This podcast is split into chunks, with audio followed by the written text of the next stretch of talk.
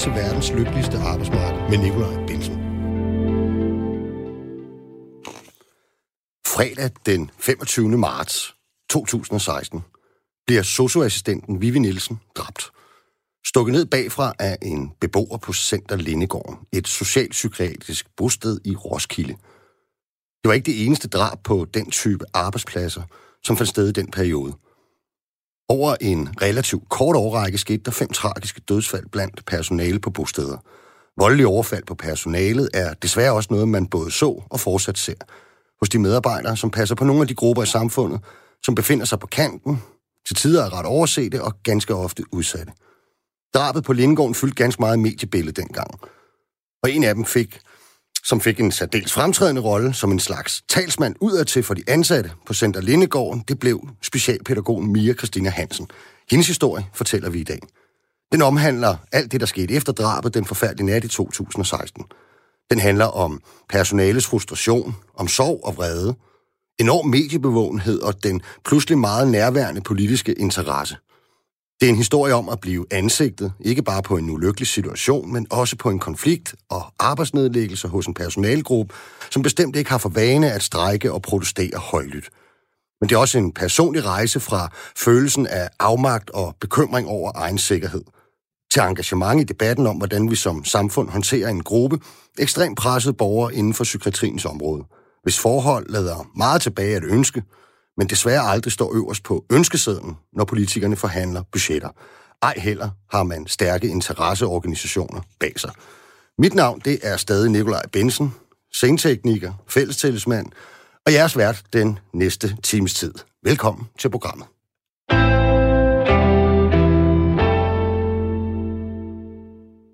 Mia Christina Hansen, velkommen til programmet. Tak skal du have. Du er jo det, man kalder specialpædagog. Hvad er det, og, og hvordan bliver man øh, specialpædagog?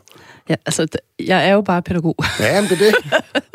og, og, og hvis jeg endelig skal være noget, så er det socialpædagog. Socialpædagog. Ja, øh, men, men øh, jeg er uddannet dengang, at uddannelserne lige var slået sammen. I sin tid var der en socialpædagoguddannelse, mm. og så en børnehavepædagoguddannelse, og før det har der også været øh, andre former for uddannelser inden for pædagogikken. Men øh, nu var den så slået sammen til de her to, så det bare hed pædagog. Øh, og jamen, så tog jeg jo en ganske almindelig pædagogisk uddannelse, hvor jeg så undervejs har læst lidt mere op på blandt andet psykiske lidelser, fordi det var mm. noget, der interesserede mig rigtig meget dengang. Okay. Og bortset fra det sådan rent arbejdsmæssige og professionelle, hvem er øh, Mia Christina Hansen så ellers? Ja, hvem er... Jamen altså... Det er sådan noget, man skal svare på til en ansættelsessamtale. Det er ja. det her ikke jo. Nej, det er ikke en ansættelse. Nej, så derfor så vil jeg også tillade mig at gå lidt længere tilbage, end jeg, jeg gjorde, ville gøre til en ansættelsessamtale. Ja. Øh, jamen altså, jeg kan huske, som barn, der øh, kørte vi tit til Jylland, fordi at jeg havde familie i Jylland, og mm. som vi besøgte i alle vores ferier og nogle gange i weekenderne. Og når vi så kørte hjem i bilen der søndag aften, og jeg sad på bagsædet, og det var helt mørkt, og regnen på ruderne, så kørte øh, radioen i baggrunden med Trine Bryl, øh, som, jo, ja.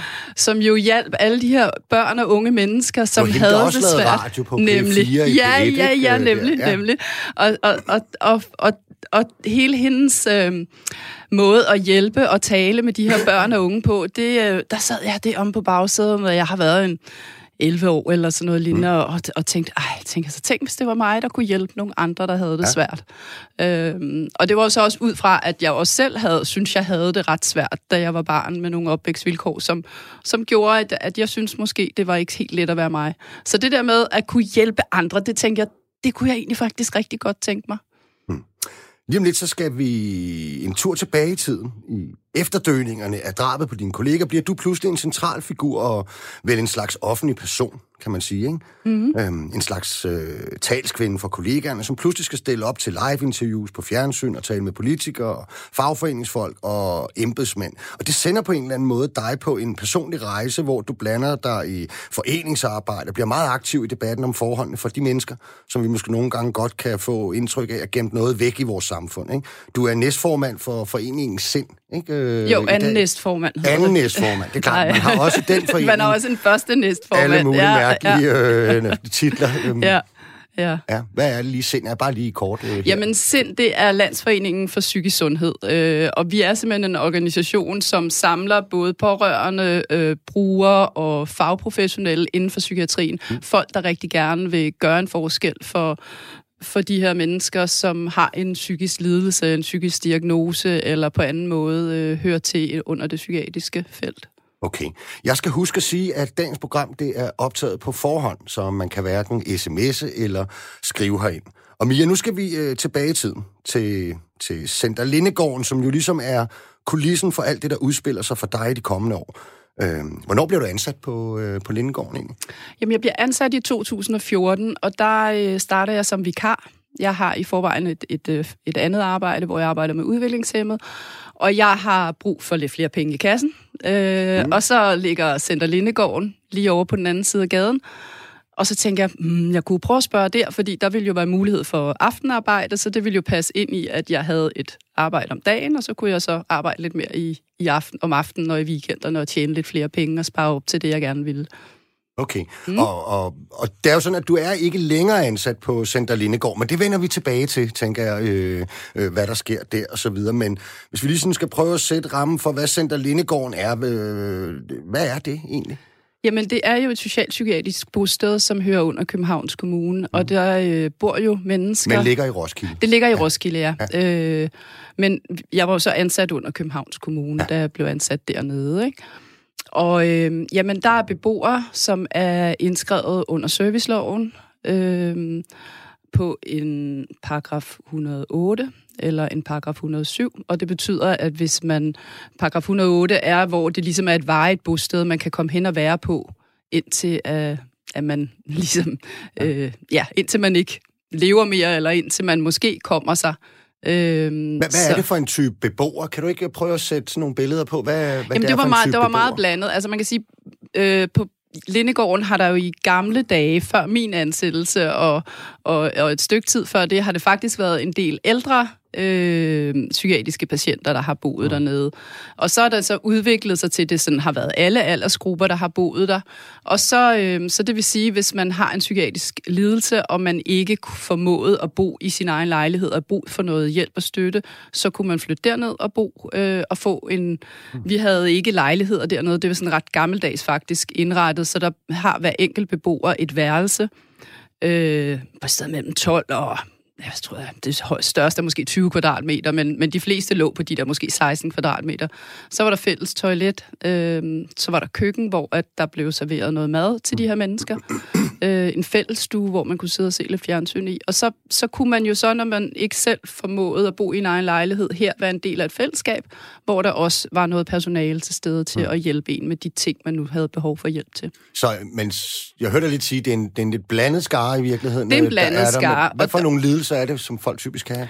Jamen, det er jo alt fra det, der hedder en bipolar lidelse, som mm. før i tiden var en, det, man kaldte en maniodepressiv. Mm. Det vil sige, at du kan være meget ked af det det ene øjeblik, og meget glad i næste mm. periode. Øh, det, kan, det var skizofrene øh, mennesker, som hører stemmer, øh, som, som oplever ting, som vi andre ikke oplever, som er i en anden virkelighed, end, end, end jeg måske var mm. i. Øh, paranoide øh, folk, der tror, at der er nogen efter dem hele tiden, eller de er ved at blive slået ihjel, eller sådan noget lignende. Folk med misbrug fik vi så også, og, og, og sådan som jeg oplevede det, så havde Lindegården jo før ikke været et sted, hvor der havde været misbrug og kriminalitet, men det udviklede sig lige så langsomt, og da jeg startede dernede, der var det ret voldsomt. Der havde vi en del borgere eller beboere med øh, både misbrug og kriminalitet. Og altså folk, der har fået domme i virkeligheden? Folk, der har, ja, altså folk, der, der havde en, øh, en dom, ja, mm. en behandlingsdom. Øh, vi havde også nogen, der havde boet over på Sankt Hans i op til 25 år, øh, indtil at man jo så lavede psykiatriloven om, at man mente, at nu skulle folk ud og bo for dem selv, og bo i lejlighed og klare sig selv, og ikke være indlagt hele deres liv, som jo er super godt, fordi øh, det er jo rart, hvis man kan komme ud i samfundet og være, men, men nogle af dem, der så blev, blev udskrevet for de her steder, de havde jo så måske boet på en psykiatrisk afdeling i 25 år. Okay. Øh, og, og når de så kom ud på Lindegården, så var det jo en kæmpe omvæltning for dem pludselig at kunne gå ud i verden, når de ville, og, og, og det kunne også være rigtig svært for dem overhovedet. Altså det var, kunne være ret skræmmende, ikke? Ja. Så jeg tænker, det også har været både øh, folk, der har lavet sig frivilligt indlægge, og folk, der måske er blevet tvangsindlagt. Det er det også. Altså man kan sige, hos os var man jo ikke indlagt. Hos os boede man jo. Ja, ja. Øh, men det var jo folk, der typisk kom efter længerevarende indlæggelser. Øh, det kunne også være folk, der kom, fordi at de boede i en lejlighed, som bare for dem selv, og, og egentlig aldrig rigtig fået den hjælp, de skulle have, og pludselig er der nogen, der opdager, her bor der en, som er ved at... Hmm ja, gro til i, i, i den lejlighed og ikke formår noget og har det dårligt på alle områder, både fysisk og psykisk. Øh, der er brug for hjælp, og så var det så et bosted, man, ja. man kom hen på. Okay, og medarbejdergruppen, det er hvad? Pædagoger, socioassistenter? Mest socio- socioassistenter. Ja. Øh, det, det er jo, altså man kan sige, psykiatrien har jo hørt meget under sundhedsdelen. Mm. Der har ikke været den, den der sociale vinkel på i så mange år. Øh, så, så, øh, så man kan sige, det er det, det hænger meget sammen med hospitalsverdenen øh, og synet på sygdomssynet på på de her mennesker. Og derfor har det også været social- og sundhedsassistenter, der har, har været mest ansat, fordi man har skulle kunne have viden omkring øh, medicin og medicinordinering, og øh, der er også noget med ansvar i forhold til at give medicin. Der, der skal man jo også have den her sådan, autorisation, og det har social- og sundhedsassistenterne jo. Og det har jeg jo ikke som pædagog. Nej, hvad, og du er ansat som pædagog, og, hvad, og hvad, hvad laver du der? Jamen, altså, jeg, jeg øh, lavede det, vi lavede det samme alle sammen mere eller mindre. Det vil sige, at social- og sundhedsassistenterne kunne jo også give øh, injektioner, når nogen skulle have medicin øh, med, med, med en indsprøjtning. Øh, men, men ellers så lavede jeg jo det samme som de andre. Øh, og så sparede vi jo med hinanden, når man fik hjælp øh, til, hvis der var en opgave, som ikke hørte under mit felt, så var det jo selvfølgelig social- og sundhedsassistenterne, der tog over. Ikke? Okay. Men øh, ellers lavede jeg fik også en medicinkursus, så jeg også øh, kunne øh, dosere medicin til de her mennesker. Det var det fyldte faktisk rigtig meget medicindelen også. Okay, du bliver øh, den der nat, det er, det er vel om natten i virkeligheden, øh, den 25. marts mm. 2016. Der bliver du vækket af din søn. Ja. Midt om natten med beskeden om, at der er sket et drab på din arbejdsplads. Hvad, hvad, hvad, går der igennem hovedet på dig der? Kan du huske det? Ja, altså, og nu bliver jeg jo ked af det. Det gør ja. jeg hver gang. Øhm, jamen, altså, jeg blev jo super forskrækket, fordi samme dag, jeg havde været på arbejde samme dag, øhm, og, øh, og det var, det var lang fredag, så det var sådan lidt anderledes dag at være på arbejde, for mm. vi var ikke så mange mennesker. Øhm, og mig og, og Osa, som jeg var på arbejde med, havde løbet alarm om formiddagen op i et andet hus, øh, i en anden afdeling, fordi at der havde været en af vores kollegaer, der var blevet slået derop. Mm. Og efter sådan en episode, så lavede vi altid sådan noget, der hed debriefing. Det betød, at vi holdt et møde, os der havde været involveret, sammen med en leder, øh, og fik talt situationen igennem, fordi det var så voldsomt. Øh, så vi havde brug for ligesom at få bearbejdet det. Og, og, og det var så sådan ligesom en hjælp. Og der havde vi siddet op, og, og der var vi også. Øh, og, og jeg kan huske, at jeg sagde til min leder den dag, og det havde vi jo talt om længe, hvad skal der til, før at vi får ændret ved de vilkår, vi arbejder under? Øh, hvad skal der til, før vi ændrer vilkårene også for beboerne? Øh, fordi vi følte jo ikke, at vi kunne hjælpe dem godt nok ud fra den nummering, vi var, og ud fra, fra de arbejdsvilkår, vi havde. Øh, og han var sådan lidt... Øh, jamen sådan er beboergruppen, og, øh, og, og det var jo også det, vi normalt hørte, at hvis ikke man kunne klare lugten i bageriet, så kunne man jo finde et andet okay. sted at arbejde, fordi det var ligesom den gruppe beboere, vi nu fik. Det var okay. som dem her, ikke? Så da jeg så der blev vækket om natten, øh, jeg var jo mega forvirret, fordi det var sådan, jeg vågnede ved en mærkelig lyd. Øh, jeg havde været træt, da jeg kom hjem, og jeg havde ligget på sofaen og hørt, hørte så, øh, sådan, jeg lå og småsov og så noget fredags et eller andet, og så kommer der ambulancer kørende. Jeg bor lige ved siden af Lindegården. Oh, ja. Og jeg kan høre de her ambulancer. Og, og der blev jeg jo forskrækket. Og jeg tænkte, åh oh, nej, bare der ikke er sket noget. Og jeg blev jo forskrækket også ud fra, at jeg jo om formiddagen havde oplevet noget voldsomt. Så, så lige så snart jeg hørte udrykning, så gik mit alarmsystem i gang. Fordi der havde været så mange voldsomme episoder dernede. Så jeg tænkte jo, ej, er der sket noget? Og så tænkte jeg, nu må du slappe af, Mia. Du er ikke på arbejde, du er fri, og mm. selvfølgelig sker der ikke noget. Så jeg havde ligesom beroliget mig selv tidligere på aftenen, så da jeg så vågner der, og jeg hører noget, og jeg tænker, hvad er det? Jeg kan høre min søn snakke med nogen, og jeg tænker, hvad, hvad er klokken? Og sådan noget. Og så, så kalder jeg på ham, og han siger, mor, et øjeblik. Og så kommer han ind lidt efter, så siger han, jamen det er naboen, der spørger, om du er okay. Fordi hun siger, der er en, der er blevet slået ihjel mm. på dit arbejde. Og der blev jeg jo bare, den første tanke, det var bare, så skete det. For det var jo netop det, som vi havde været så bekymrede for alle mm. sammen, mm. det vi havde snakket om i så lang tid. Er det virkelig det, der skal til, før at der bliver ændret noget hernede hos os. Det må være noget af det værste at få ret i, var jeg lige ved at sige. Det var det, det, var det og det er også derfor, jeg er stadigvæk mega påvirket over det, når vi står og snakker nu. Ja, fordi... man kan se, du er berørt. Det er altså helt fint. Det, og der, ja, er, der er vand i glasset. ja, ja, jeg, har, jeg har også vendt mig til, at det er en reaktion, jeg får. Øh, det gør du stadig? Det gør jeg stadigvæk, når jeg, jeg holder jo oplæg også om det her. Mm. Og når jeg står, og jeg når til den 25. så løber tårne bare ned ad ja. kinderne på mig, og jeg kan slet ikke lade være. Ja. Øhm, for det er mega voldsomt at opleve, at ens kollega bliver slået ihjel. Og jeg har jo fundet ud af bagefter, at det er jo ikke kun mig, der har oplevet min, min kollega blive slået ihjel af, af, af en beboer, der var psykotisk. Det er jo også andre mennesker, der oplever dødsfald på deres arbejdsplads. Yep. Øh, altså, og det kan jo være det kan være en stilagsarbejder, hvor at der er en, der falder ned og bliver slået ihjel. Mm. Der var kort tid efter, var der jo en, øh, en DSB-arbejder, som mistede sit, øh, sit liv ude på banen. Mm. Altså, så, så det sker jo, der sker jo dødsfald rundt omkring på arbejdspladserne, og når de sker, så har medarbejderne jo ofte på forhånd råbt vagt i gevær, men ingen har lyttet. Men det, det er meget sjovt, du nævner det, ikke? Fordi det... Øhm, jeg tænker jo alligevel, og, og nu lød mit spørgsmål før, det lød jo næsten sådan, du ved, lidt sports ja. ikke? Hvad, hvad ja. følte du, da ja. du scorede ja. det mål, og hvad gik der mm. igennem dig der? Hvad, kunne du genkende den, øh, den, den følelse? Ikke? Men, men, men det, jeg jo mener, det er, at... Øh, fordi det er jo rigtigt, en stilagsarbejder kan falde ned fra et stilags, og det er rigtigt, at sådan nogen som mig og andre håndværkere, der arbejder med fysiske ting og bygger øresundsforbindelser, og mm. hvad vil jeg, øh, kan komme til skade, mm. kan falde ned, kan få noget mm. i hovedet, men men jeg har altid tænkt over, at den form for sikkerhed, som ligesom er noget, vi forholder os til i vores baghoved hele tiden, når vi går på arbejde, den omhandler døde ting, hvis ja. kan bruge det ja, ja, udtryk, ja, ikke? Ja. hvor at, at, at, at risiko for, risikoen for at blive udsat for voldelige øh, overgreb, eller i, i det, den helt værste mm. eksempel jo selvfølgelig, øh, et, øh, et drab, det, det er jo trods alt noget, jeg har troet var, var sådan forbeholdt øh, politi, øh, udsendte soldater og, og så fængselsbetjente måske, ja. og så videre. Ja. Ikke? Altså ligesom de hjørner af, af arbejdsmarkedet.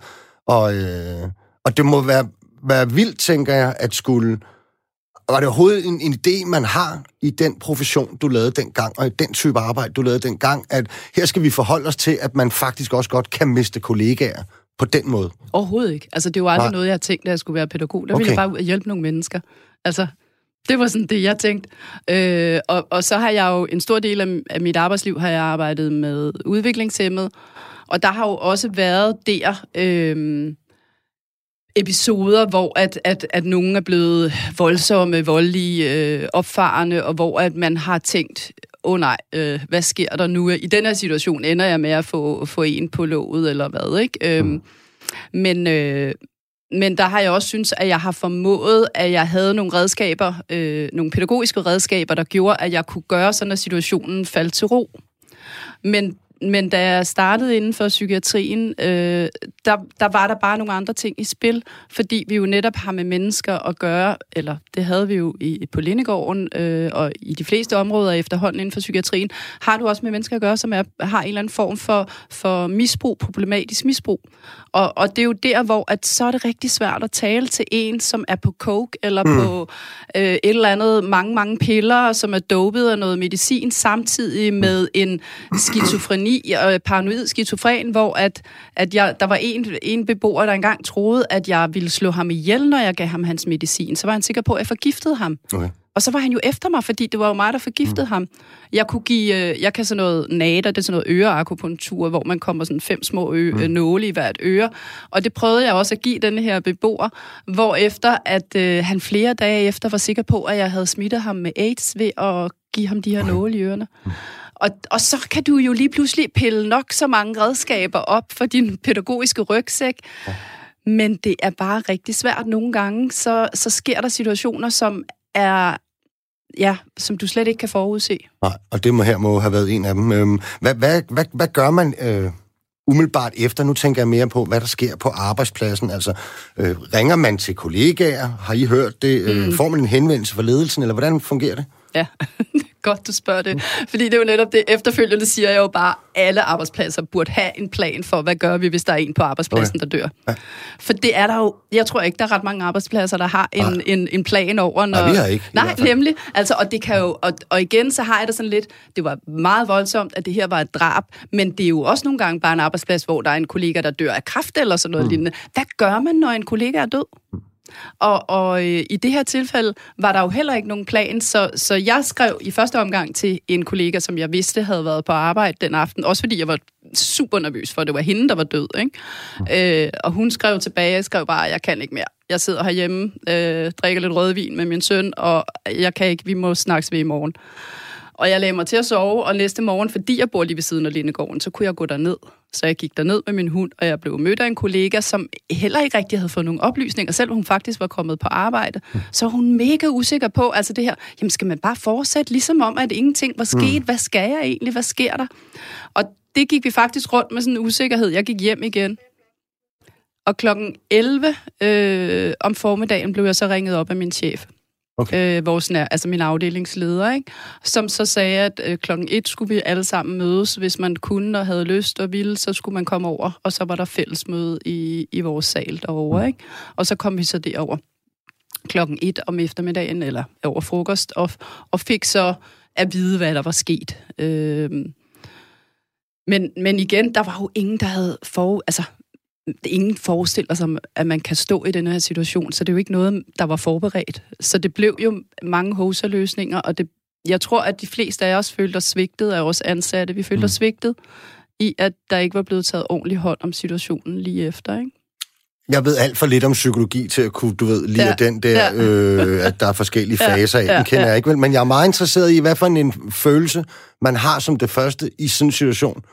Jeg har ja. prøvet nogle møder, hvor der har været sådan noget netop med øh, ja. nærvedulykker ja. og arbejdsulykker, ja. hvor vi også har holdt den der type ja. øh, møder. Ikke? Jeg, jeg er som regel meget vred øh, lige der, ja. men... Øh, men hvad, hvad, hvad sidder man med der? Jamen, den samme vred. Jeg havde vores vred. Vi vred. fleste af os var vrede.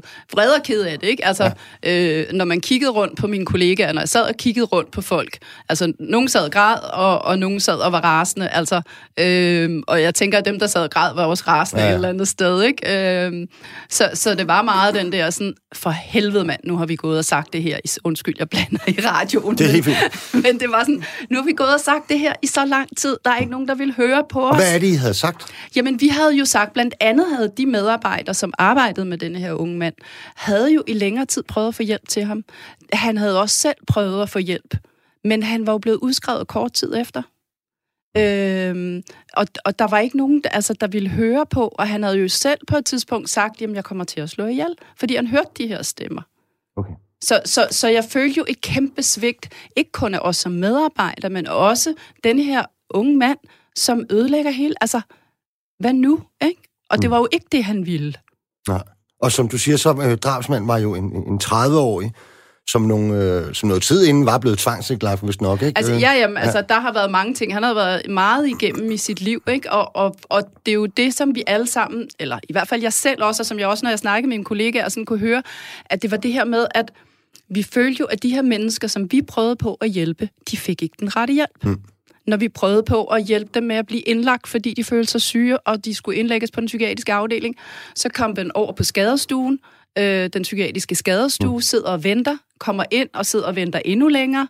Øh, så kommer der så en og laver en samtale.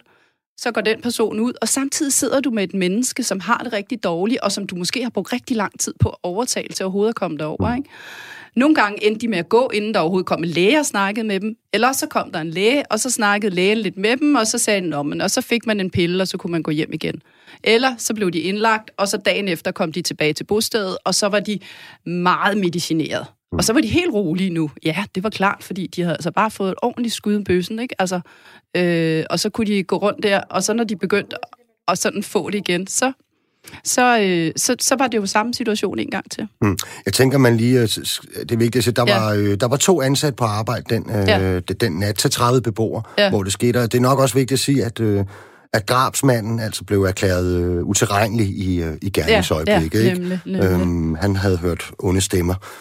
Øhm, Og det er der sådan set ikke nogen, der stiller spørgsmålstegn ved. Men efterfølgende, så, så begynder I jo at reagere øh, som arbejdsplads, ikke? Øh, og som kollegaer.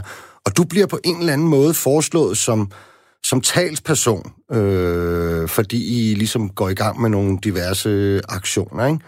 Øhm, Ja. hvordan foregår det? Jamen, øh, da jeg var gået hjem for det møde, vi holdt, så var jeg jo netop vred. Øh, og jeg tændte for fjernsynet, og det kørte jo på news hele tiden. Og mm. så hørte jeg jo politikerne og andre eksperter, der blev spurgt til råds undervejs. Øh, så hørte jeg dem jo sige, at det er også fordi, at medarbejderne ikke er klædt godt nok på. Det er fordi, at medarbejderne mangler kompetencer. Okay. Mm. Og så blev jeg jo endnu mere vred. Så i løbet af natten, der lørdag til søndag, så lå jeg faktisk og skrev et, et, et, et sådan helt oplæg til at skrive på Facebook og post på Facebook, mm. for jeg tænkte, det her, det skal simpelthen ud. Og der skal det lige siges inden, at du faktisk, altså mærkeligt nok, kort. Ja. for inden alt det her sker, der, der er du begyndt at være sådan en, der skriver øh, mange Ja. opslag på Ja. Facebook Ja. om, om hvad? Skal vi lige kort tage det? Jamen, det er fordi, at jeg er mor til en dreng, som i dag er 19, men da han var 9, der begyndte han at udvikle angst. Ja. Og jeg var prøvet at få hjælp til ham igennem mange år, og, og synes det var, det var rigtig svært. Så da han begyndte at få det bedre, så var jeg så begyndt at skrive på Facebook, fordi jeg gerne ville hjælpe andre forældre, mm. der stod i samme situation som mig. Så jeg var vant til at skrive på Facebook, ja. og jeg havde gjort mig rigtig mange overvejelser om det der med at stille sig frem offentligt. Og være øh, og personlig, være og- personlig, ja. og, og, og, og hvad, hvad kan der ske ved det? Og mm. det her med, at man kan risikere, at der er nogen, der bliver sure på en, når man ender i en shitstorm eller sådan noget. Ikke? Så, så jeg havde gjort mig rigtig mange overvejelser, og det havde, så derfor var det også, da jeg, da jeg skrev det her, da min kollega dagen før, fordi vores leder havde sagt til os, hvis der er nogen af jer, der har lyst til at udtale jer til pressen, så må I gerne det. Okay, du har jo aldrig været sådan, øh, så vidt jeg forstår, øh, tillidsrepræsentant eller arbejdsmiljørepræsentant, eller sådan faglig aktiv i fagbevægelsen, vel? Eller sådan Jamen, det noget? har jeg faktisk lidt. Okay. Øh, jeg, jeg var tillidsrepræsentant i starten af min uddannelse, eller lige da Nå, jeg var blevet uddannet tilbage, for altså. år tilbage, og Ja. jeg var også studiepolitisk aktiv, da jeg, Okay. da jeg var under uddannelse. Men, men jeg kunne ikke klare det. Jeg Nå. hørte jo engang Poul Nyrup sige, at for at være statsminister skal man tåle at blive mobbet. Og det er jo også det samme, når man er tillidsmand, eller når man, Ja, når man ligesom... enig. Ja, ikke? Ja. så, så, så, så møder man altså lige nogle mm. forhindringer, nogle folk, der måske har nogle meninger om okay. en nogle gange, og det mødte jeg også undervejs. Og jeg mødte jo også den, havde jo også mødt den der med, at jeg stod frem med et eller andet problemstilling på arbejdspladsen, hvor at øh, man så fremlægger det for ledelsen, og så holder alle ens kollegaer mund. Mm. Og så er der lige pludselig ikke nogen, der kender noget til det Ah, problem, nej. man står. Og så er det dig, der er en idiot, Ja. der, har, der er sådan en, der altid skal, skal komme med vrøvl og bøvl Ja, ja, og være besværlig. Ikke? Så derfor havde jeg faktisk for lang tid siden, mange år før, bestemt mig for det her, det gider jeg simpelthen Nej. ikke. Og det var egentlig det, jeg bare ville frem til. Ja. Du var, om man så må sige, en, en helt almindelig medarbejder. Fuldstændig øh, almindelig. Jeg var hverken det ene eller det andet, Nej. og det var kun fordi, jeg lige 14 dage før havde været i Godmorgen Danmark med Foreningen for Børn med Angst, mm. og mine kollegaer havde siddet og set mig i Godmorgen Danmark, og de sagde, Ja. ej Mia, det er da dig, der skal sige noget, ikke? Ja. Og, og det var jo det, jeg fra natten fra lørdag til søndag tænkte, jamen, ah, overvejet, ikke? Og inde i mig selv, vil jeg det? Vil jeg bruge mig selv på det her? Og, mm. og der havde jeg det sådan, ja, fordi jeg har hjertet med mig i det her. Det er noget, jeg står frem og siger for mit, altså fordi det er mig, der mener det. Mm. Jeg, vil, jeg stod, selvfølgelig, øh, mine kollegaer bakkede mig op, fordi de, mange af dem havde den samme mening, men jeg stod frem og fortal, udtalte mig på vegne af mig. Mm. Øh, og så var det, at jeg, fordi jeg lavede det Facebook-opslag, øh, som blev delt helt vildt mange gange, og liket rigtig mange gange, mm. og tusind kommentarer, øh, blev kontaktet af TV2 og sådan noget, og så sagde jeg ja til at deltage i det, og så kørte den jo. Så kørte den nemlig derudad. Og hvordan, øh, altså, kom der så bare flere og flere henvendelser fra, øh, fra forskellige medier, eller hvad?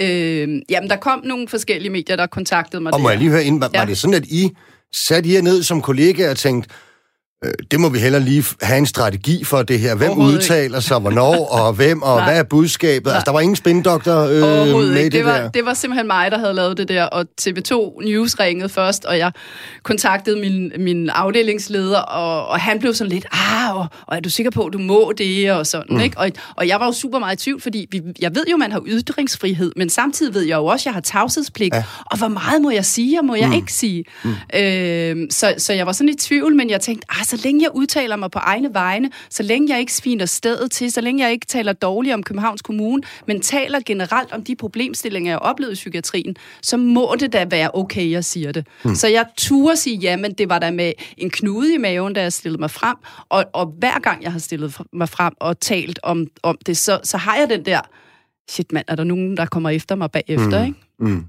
Det er nok meget godt ikke at vide alle de ting, man skal ja. forholde sig til, tænker jeg, hvis man skal kaste sig ud i, ja. i noget så voldsomt. Men, ja. men prøv lige at høre, I går... Øh, I nedlægger jo faktisk arbejdet og går, ja. i, og går i strække, ikke? Jo. Øhm, jo. Hvorfor?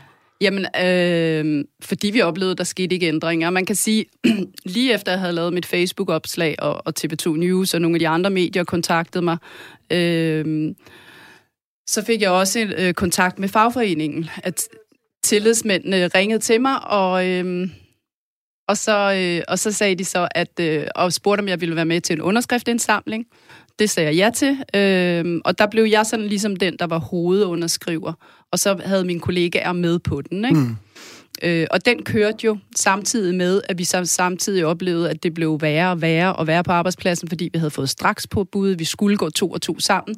Så konflikten... Straks påbud, det er noget, I får af, af arbejdstilsynet, der sagde, at nu skulle man være to og to sammen. Vi måtte ikke gå alene Lene. rundt på gangene. Vi skulle hele tiden kunne se hinanden Man må ikke gå ned i medicinskabet Nixon, alene. Nej, og, altså vi ja. skulle hele tiden være to sammen. Og ja. det var jo, når man i forvejen kun var to på arbejde om ja. aftenen, så kunne man jo ikke nå rundt om alle de her beboere. 30 mm. beboere tog øh, på, på den måde. Så det blev faktisk farligere, og derfor endte vi med først at holde nogle faglige møder, øh, på, hvor jeg opfordrede til faglige møde, og, og det var igen helt nyt for mig, for jeg anede ikke noget om alt det her fagforening noget. Nej. Så jeg tænkte, jeg spørger, om vi skal holde faglig møde, og så havde vi besøg af en masse fra fagforeningen og sådan noget, og så sagde vi, hvad, jeg vil gerne have i går, fordi nu vil jeg gerne tale alene med mine kollegaer. Okay. Øh, du sendte øh, Jeg sendte hele styrken ud, ja. fordi jeg var så træt af at høre på, det var snak og snak og snak, mm. og ingen konkrete handlinger oplevede jeg. Ikke? Mm.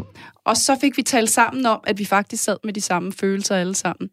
Og efter en uge 14 dage med de her sådan, øh, faglige møder, så endte vi med at nedlægge arbejdet. Mm. Og det gjorde vi i ni dage. Ja, og I har jo, det har jo ikke været en, en, en faggruppe, der sådan, øh, havde for vane at, at nedlægge arbejde og ligesom kaste om sig i grams med det der øh, konfliktvåben, som Nej. det jo faktisk er.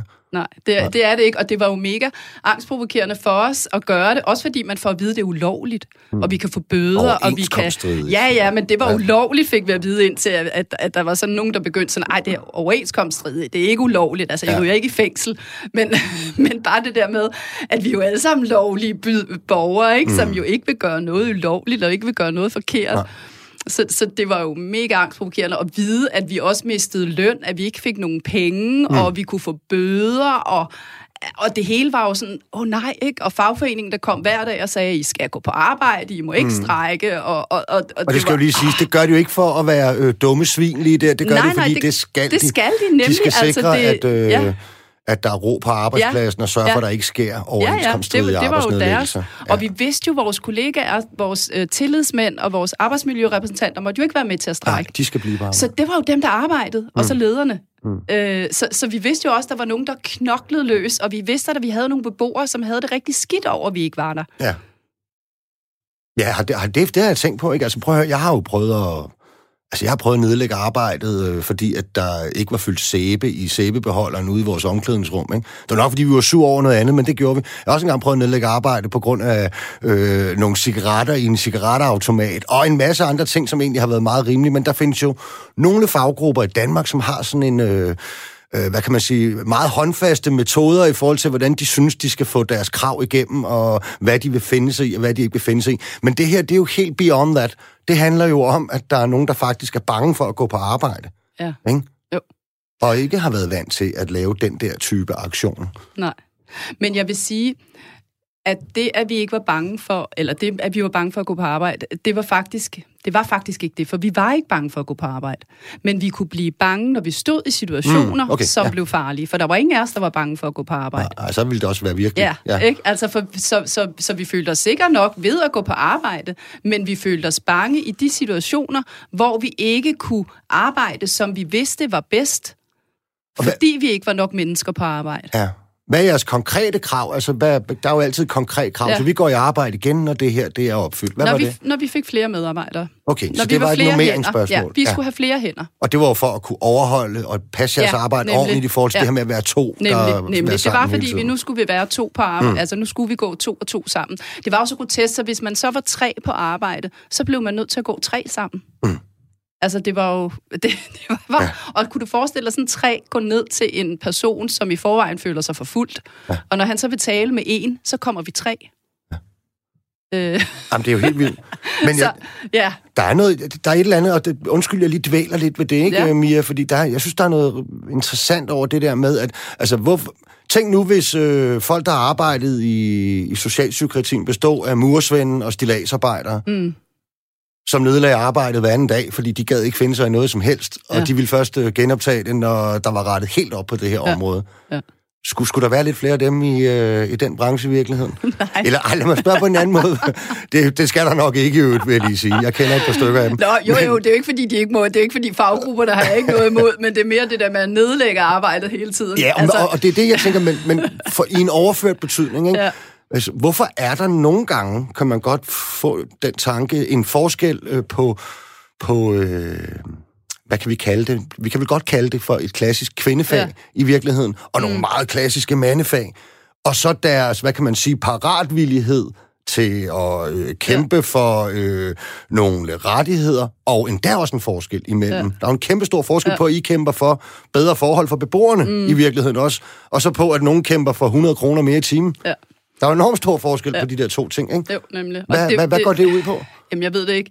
Øhm, jo, det ved jeg jo godt. Altså, det du sagde før med, at det er døde ting, I har med mm. at gøre, ikke? Mm. Vi har ikke med døde ting at gøre. Vi ja. har med menneskers liv at gøre. Ja. Øh, og, og det er jo det her med at skabe værdighed for andre mennesker, det er jo det, som vi, vi ønsker, eller det er i hvert fald det, jeg ønsker, og det var mm. også det, vi gik ud med der, da vi strækkede, at det skal jo være et værdigt liv for de her mennesker, mm. vi prøver på at hjælpe.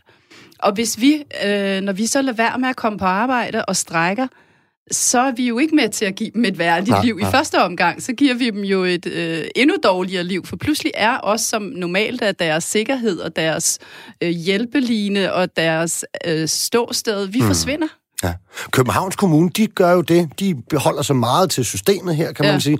De svarer jo igen med, at... Øh, at ville slæbe jer i arbejdsretten ja. og give jer en bod for at have ja. lavet ulovlige øh, ja. arbejdsnedlæggelser. Ja. Hvordan, øh, hvordan blev det modtaget af dig og dine kollegaer? Øh, jamen, altså, vi vidste jo, den lå der, og der gik jo, der gik jo faktisk over et år til halvandet, før den overhovedet ja, ja. kom op igen. Ikke? Så, så, så da, vi, da vi hørte om det øh, i første omgang, så, så vidste vi jo ikke rigtigt, hvad det var. Og så gik der jo det her stykke tid, og så var det så, den kom, og så tænkte jeg, ah, tænkte jeg så igen, ikke? Mm. det går sgu ikke. Øh, og så skrev jeg så, jeg havde på det tidspunkt, havde jeg en blog på mm. avisen.dk, og, og, og så skrev jeg så et, et, et, et uh, indlæg, og det Den blev jo jeg. modtaget, ikke? Ja, og, øh, og så blev vi jo kontaktet igen, øh, fik vi jo hjælp også af FOA, ikke? Af, mm. af deres, øh, som gik ind og kiggede på det, og, øh, og så fandt man jo ud af, at i den periode, op til strækken havde der jo været, jeg tror det var nogle af 20 tilfælde af anmeldelser om vold og trusler øh, på os personaler. Okay. Ja. Øh, og det var jo, jeg tror, der, jeg tror faktisk, der gik omkring de der 14 dage fra, fra drabet. Mm. Nej, det passer ikke. Nå, jeg kan ikke huske, men det var sådan, så, så da vi... Øh, så, så det tog de jo frem, og så var det jo, så endte det jo heldigvis med, at de så gik ind, og vi brugte, at vi faktisk havde Øh, man kan tage den øh, paragraf, der hedder at, at, at stoppe arbejdet på grund af liv, ære og velfærd. Ja. Øh, og det er jo en paragraf, der ikke er ret mange, der ved, der findes. Mm. Men hvis du føler, at dit liv er i fare, så har du faktisk ret til at nedlægge arbejdet. Mm. Og det var så den, der kom i spil der i stedet for. Og der fik vi jo så ret i, at jamen, det her det drejede sig om, mm. om liv, ære og velfærd, paragrafen. Ikke? Ja. Så ja. vi fik ikke en bod, men, men, men hvis ikke, at, at, jeg ligesom havde lavet min blog, og at der var andre, der havde fulgt op omkring det og hjulpet, øh, medierne tog også fat i den, ikke? Så, ja, øh, jeg så... kan fortælle dig, jeg ved, at jeg læste nemlig den der blog, ja. og, og vi var enormt mange øh, faglige aktive og fagfængsfolk, der jo skrev sammen i ja. den periode, ja. og jeg ved, at man også fra en hel masse andre faggrupper, ja. skolelærer ja. og andre, lagde et enormt stort pres ja. på Københavns ja. Kommune, ja. fordi det var jo en, en en ting er, at det er noget, man kan sige, det gør man sådan by the mm. book. Man mm. svarer igen med, mm. en, øh, med en bod når, ja. og en erklæring om, at det er en ulovlig arbejdsnedlæggelse, ja. når den forekommer. Men, øh, men det var jo, altså helt ude af proportioner ja. i forhold til den virkelighed, I havde ja. befundet i forhold til det, der var sket, og især når du siger de ting, at det jo faktisk stadig var øh, til tider farligt ja. at gå på arbejde. Ja. Ikke? Øhm, jeg kan huske, jeg, jeg blev virkelig farvet over ja. det, ikke? Også fordi, at man skulle se der, du ved, den daværende borgmester stå og ligesom mm. at forklare det, og han snublede rundt i ordene og ja. kunne ikke fortælle nogen ja. i verden, hvorfor det her var rimeligt. Nej. Og, og det, det sagde meget om noget, noget helt andet. Det kan vi lave et helt andet program om måske. Men at, det kan vi bare. Ja, men at, at der måske også er et, et helt embedsapparat nogle steder, særligt i så stor en organisation som i Københavns Kommune, ja. som simpelthen bare øh, kører der ud af. Og det ja. sagde meget om måden, hvordan mm. noget embedsværk fungerede i de år. Mm. Øhm, mm i øvrigt, ikke? Men, men altså, og når nu du nævner det, så er det jo også en af de ting, der har været svære undervejs. Det er jo, at alt det her føles også som et eller andet politisk spil indimellem, ikke? Mm. Altså, vi følte os også som brækker i et eller andet spil, at det egentlig slet ikke handlede om os, at det var sådan et magtspil, vi var blevet endt midt i. Ja, men prøv lige at høre, i det hele taget, I får simpelthen så meget, øh, altså det er klart, at FOA begynder at interessere sig ja. alle mulige politikere. Ja. Jeg ved, at du har sagt til mig, at... Øh, i har også en hel dag med Mette Frederiksen, som er nyvalgt ja. Øh, formand for Socialdemokratiet på det ja. tidspunkt, der skal ud og besøge. Ja. Hvad, hvad var det for noget? Jamen, det var øh, der, da vi havde holdt vores faglige møder, og, og vi, jeg fortsatte jo med at skrive på Facebook og blev delt rigtig meget. Så var der så en, der havde fået øje på mig, som så ringede, og hun var så socialdemokrat i Ballerup. Mm. Øh, og hun spurgte, kunne I ikke, og arbejdede på et bosted selv, ikke? så hun spurgte, kunne I tænke jer at få besøg af Mette?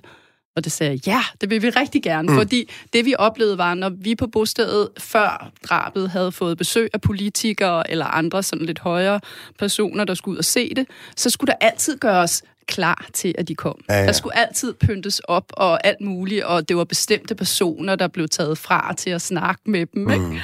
Så, så nu ville vi bare have en politiker ud, der besøgte os, hvor vi kunne fortælle, hvad det var, at, at vi synes, ikke? Altså, mm. ja.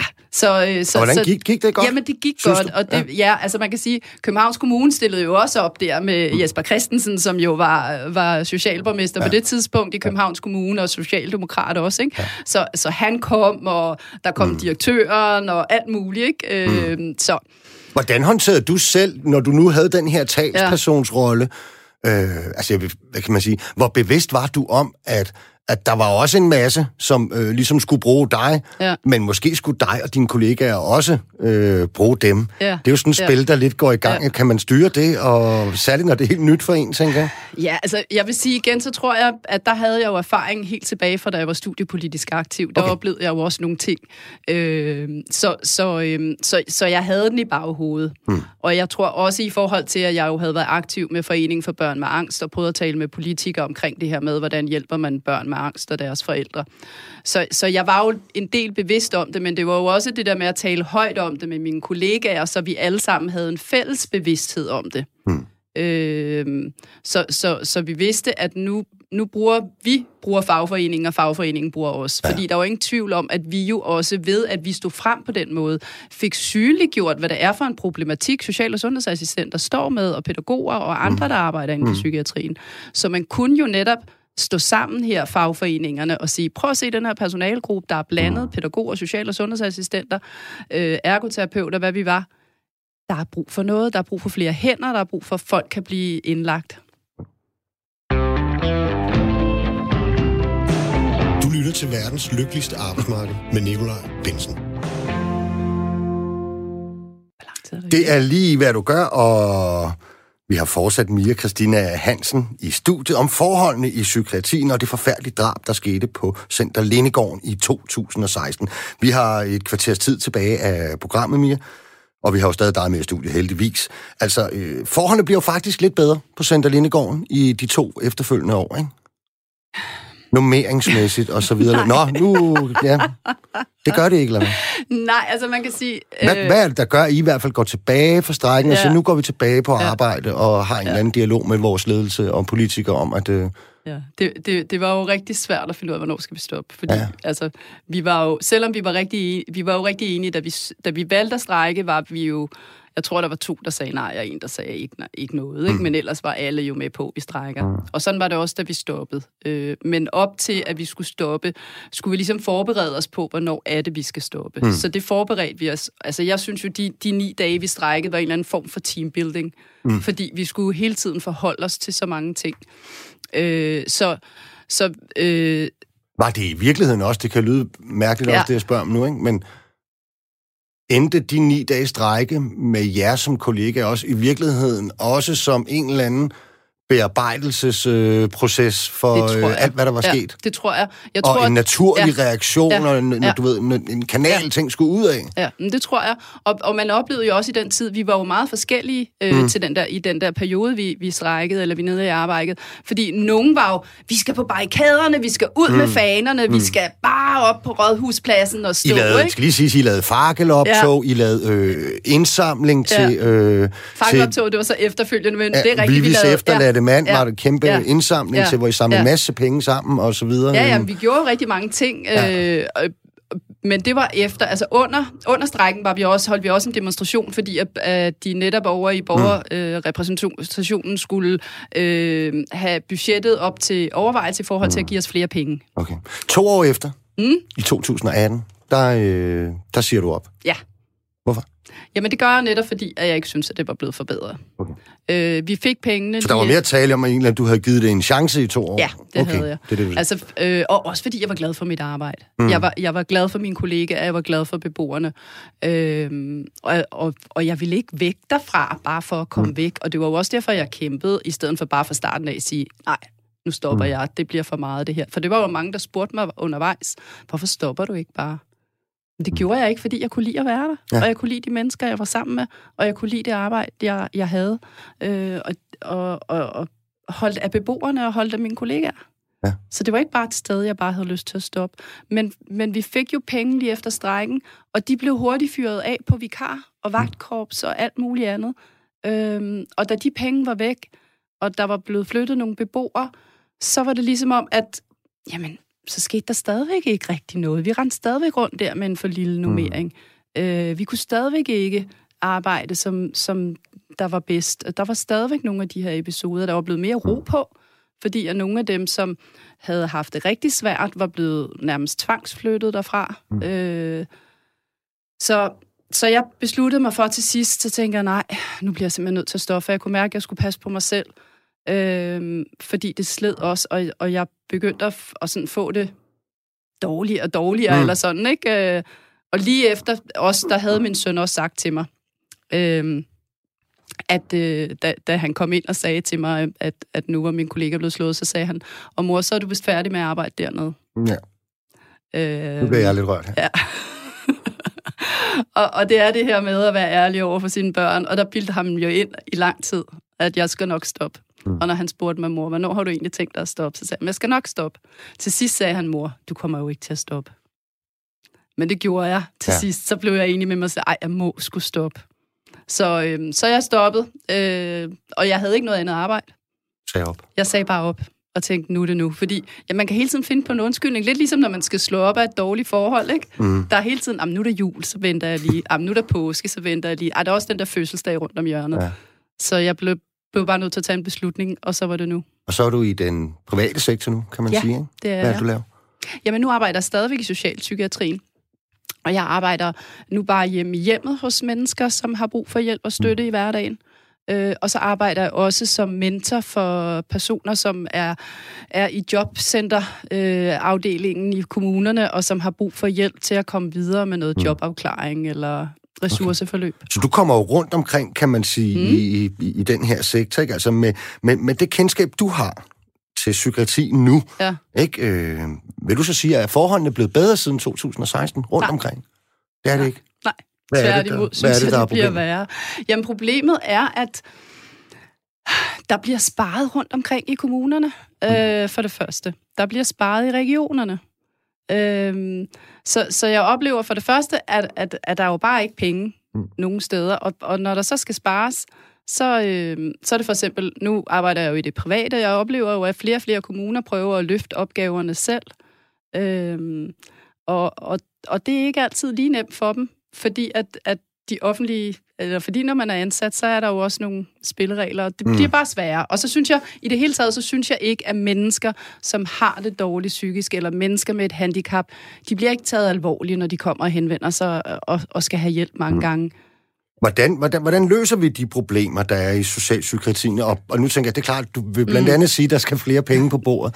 Men hvis vi kan folde det lidt mere ud end jamen, det. Jeg, jamen, jeg tror ikke engang, jeg vil sige, at der skal flere penge. Okay. Jeg tror, at vi har virkelig også brug for at se mennesket som mennesket, altså mm. i helhed, og ikke være mistroisk om, at... at øh, at de her mennesker øh, prøver på at snyde systemet og bare vil have, og de kan da bare klare sig selv. Altså det her med at, at gå ind og sige, jamen, hvad er det egentlig, vi vil ved vores velfærdssamfund? Mm. Jamen, vi vil gerne hjælpe andre. Så når nogen kommer og spørger om hjælp, jamen, så er det, fordi de har brug for hjælp. Fordi mm. det er de færreste mennesker, der spørger om hjælp, før de selv har prøvet alverdens ting og sager. Mm. Så kan det så være, at det er forskelligt, hvor meget der skal til, før vi spørger om hjælpen.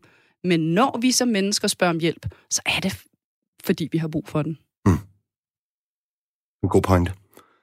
Du bliver øh, valgt som næstformand i foreningens sind. Ja. Det var det, vi, vi, startede med i virkeligheden ja. Øh, at sige. Ikke? Øhm, hvorfor blev du egentlig det? Jamen, det var, det var sådan et tilfælde, fordi øh, jeg, jeg er formand for Foreningen for Børn med Angst også, som er en del af SIND. Ja, og så det er sådan en paraplyorganisation. Ja, ja, ja, ja, vi er en selvstændig forening under SIND, og så hmm. øh, kom jeg så i hovedbestyrelsen her ved sidste landsmøde for to år siden. Og så sidste år øh, i november måned havde vi så et hovedbestyrelsesmøde, hvor at vores anden næstformand trak sig, og så skulle der findes en ny anden næstformand, og det blev så mig. Det blev der. Mm. Og du holder foredrag og kommer med inspirationsoplæg, ikke? Øh, altså, hvad jo. går de foredrag ud på? Jamen, jeg holder forskellige. Ja, okay. Du har en holder, bred vifte. Ja, jeg har en bred vifte. Altså, jeg har jo mit hjerte, altså mit, eller ikke mit hjerte, det er jo begge ting. Altså, jeg har jo både mit, det her med børn med angst, hvor mm. jeg for, holder foredrag i forhold til det at være forældre til et barn med angst, og hvad det er for nogle problemstillinger, jeg har oplevet som pårørende. Øh, men så holder jeg jo også oplæg som den historie, jeg lige har fortalt mm. her i denne her udsendelse, øh, det holder jeg jo også som inspiration til øh, andre, som godt kunne tænke sig at gøre noget ved deres øh, arbejdsvilkår.